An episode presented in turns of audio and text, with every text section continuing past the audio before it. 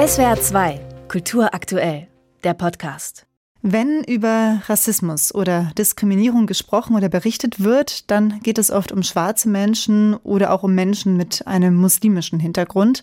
Man denkt an die Black Lives Matter Bewegung oder auch an das rassistische Attentat von Hanau, bei dem neun Menschen ermordet wurden.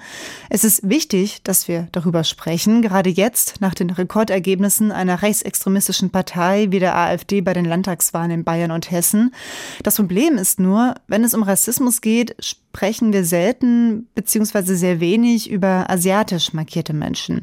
Sie sind unsichtbar, weil diese Menschen, das sind die rassistischen Klischees, als leise und angepasst gelten und dabei werden sie und ihre Erfahrungen nicht wahrgenommen und auch nicht anerkannt.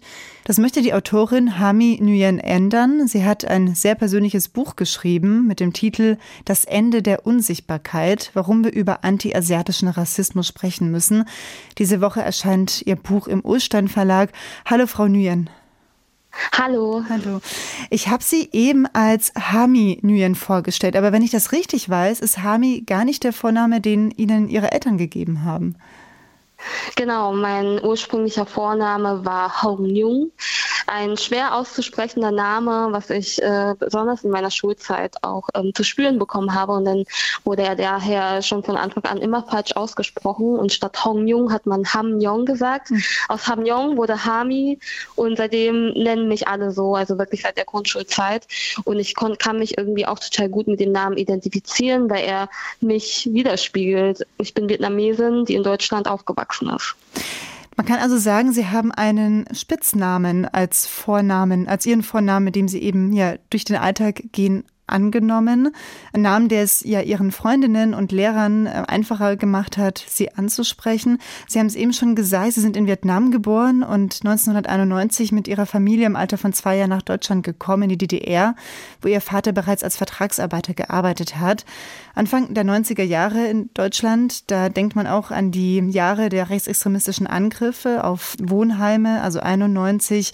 Hoyerswerda, ein Vertragsarbeiterwohnheim, wurde dort von Rechtsextremisten angegriffen noch ja, mehr eskaliert ist die Gewalt 92 in Rostock-Lichtenhagen. Man denkt an das sogenannte Sonnenblumenhaus, ein Wohnheim für frühere vietnamesische Vertragsarbeiter. Frau Nguyen, Sie waren noch sehr klein, als diese Taten geschehen sind. Erinnern Sie sich daran oder beziehungsweise an die Stimmung, wie Ihre Eltern oder Sie auch damit umgegangen sind?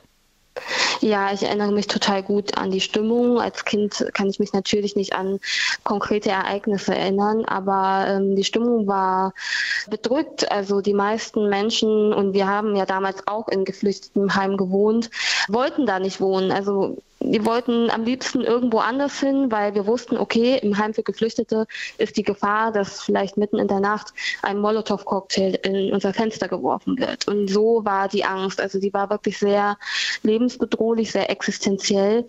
Und diese Anschläge sind ins kollektive Gedächtnis der vietnamesischen Community im Osten gekommen. Und diese Angst, diese Beklommenheit und dieses Gefühl, okay, jeden Moment könnte es anders sein, könnte was passieren, das kriegt man natürlich als Kind auch zu spüren. Und dieses Gefühl merkt man sich auch. Also ich weiß noch ganz genau, wie sich das angefühlt hat. Sie haben eben gesagt, dass diese Ereignisse sich eingeschrieben haben in das kollektive Gedächtnis von Vietnamesen, Vietnamesinnen im Osten Deutschlands. Ich wage die These, dass es im nicht-vietnamesischen Communities sich leider nicht so eingeschrieben hat und dass es umso wichtiger ist, ähm, darüber zu sprechen und darauf aufmerksam zu machen. Sie tun das mit Ihrem Buch, in dem Sie eben auch ja sehr persönlich anhand Ihrer Lebensgeschichte über antiasiatischen Rassismus schreiben. Was verstehen Sie darunter unter antiasiatischen Rassismus? Warum ist es wichtig, dass wir da differenzieren zwischen Rassismus und eben nochmal spezieller antiasiatischen Rassismus? Ja, antiasiatischer Rassismus hat eine bestimmte Ausprägungsform, die eben diese Rassismusform sehr unsichtbar macht. Und zwar ist das die Form des positiven Rassismus. Also asiatisch gelesene oder asiatisch markierte Menschen werden oft als sogenannte Vorzeigeminderheit bezeichnet. Es wird nachgesagt, wir seien gut in Mathe, wir seien angepasst, sehr gut integriert. Und das ist auch Rassismus. Das ist genauso problematisch wie der ganz offensichtlich negative Rassismus. Und letztendlich dient er zum Beispiel vor allem dazu, ähm, rassifizierte Menschen gegeneinander auszuspielen, weil selbst wenn wir Teil der Vorzeigeminderheit sind, bedeutet das immer noch, dass wir nicht an die Dominanzgesellschaft herankommen können.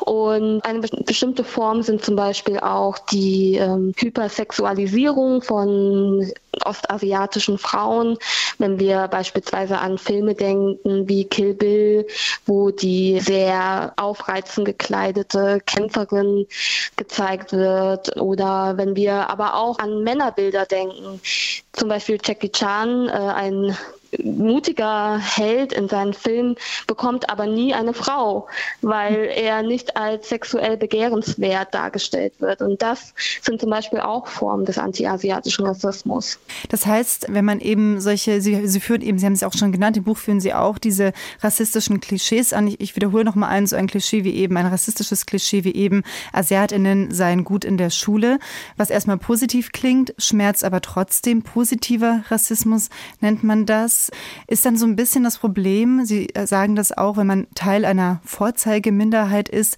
dass es eigentlich schützt vor rassistischer Gewalt, ist dann auch so ein bisschen das Problem da, dass einem vermittelt wird, man sei selbst schuld an seiner eigenen Unterdrückung, an seiner Situation?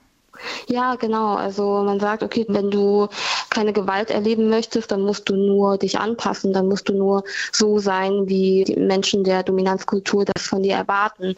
Und das gilt ja genauso für Menschen mit ostasiatischen Wurzeln wie für andere, die migrantisiert sind. Und das ist ein Problem, weil letztendlich Menschen aufgrund des Äußeren in eine Schublade gesteckt werden und Eigenschaften zugeschrieben werden, die per se ja nicht auf alle zutrifft. Jetzt schreiben Sie als Autorin ein Buch über antiasiatischen Rassismus. Sie haben selber eben, Sie sind in Vietnam geboren. Haben Sie beim Schreiben manchmal das Gefühl gehabt, warum muss ich jetzt diese Arbeit wieder machen für die weiße Dominanzgesellschaft? Also ich bin eigentlich auch froh darüber, dass jetzt endlich jemand darüber schreibt, weil dieser Rassismus schon so lange existent ist und gerade auch in Deutschland in Form eben dieser zwei Pogrome, aber auch im Zuge der Corona-Pandemie hat sich die Gewalt gegen ostasiatische Menschen wirklich verschärft, nicht nur in Deutschland, sondern auch weltweit. Und es war längst überfällig, dass darüber geschrieben wurde. Und natürlich war ich an manchen Stellen auch, ja, genervt, dass ich das jetzt auch nochmal so erklären muss, obwohl es für mich so offensichtlich ist.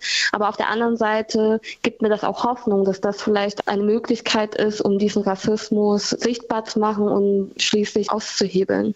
Sie bezeichnen sich auf Instagram als unfreiwillig aktivistisch. Instagram ist, glaube ich, ziemlich wichtig für Ihre politische Arbeit. Sie haben dort über 34.000 Follower. Warum unfreiwillig aktivistisch? Unfreiwillig, weil ich mich nie freiwillig dafür entschieden habe, etwas gegen meine Diskriminierung zu tun. Also ich habe mich nicht dafür entschieden, auf struktureller Ebene diskriminiert zu werden oder auch auf äh, struktureller Ebene.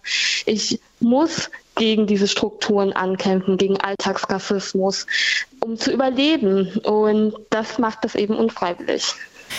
Ihr Buch erscheint diese Woche am Donnerstag, wenn auch die Frankfurter Buchmesse läuft. Sie haben auf Instagram angekündigt, dass Sie Ihr Buch auf der Messe nicht vorstellen werden. Warum haben Sie sich für diesen Schritt entschieden? Die Frankfurter Buchmesse fällt ja schon seit Jahren damit auf, dass sie rechten Verlagen immer eine Bühne gibt und eine Plattform. Und auch vor zwei Jahren habe ich bereits darauf aufmerksam gemacht.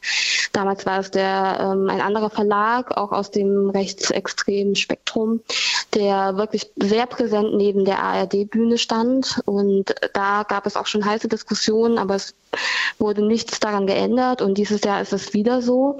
Und ich kann es einfach nicht mit meinen Werten vereinbaren, neben Rechten zu stehen. Und ich fühle mich zudem auch nicht sicher auf so einer Messe, wenn ähm, rechtsradikales Gedankengut verbreitet wird. Es zieht natürlich auch entsprechendes Publikum an und es normalisiert die Ideologie, die sie verbreiten. Mhm. Würden Sie sich auch da mehr Unterstützung wünschen, sozusagen von der weißen Dominanzgesellschaft eben? also ist das wieder so ein Beispiel dafür, dass Menschen, die von der weißen Dominanzgesellschaft rassifiziert werden, um ihre eigene Sicherheit sich selber kümmern müssen, weil sie eben zu wenig Aufmerksamkeit für Anliegen bekommen?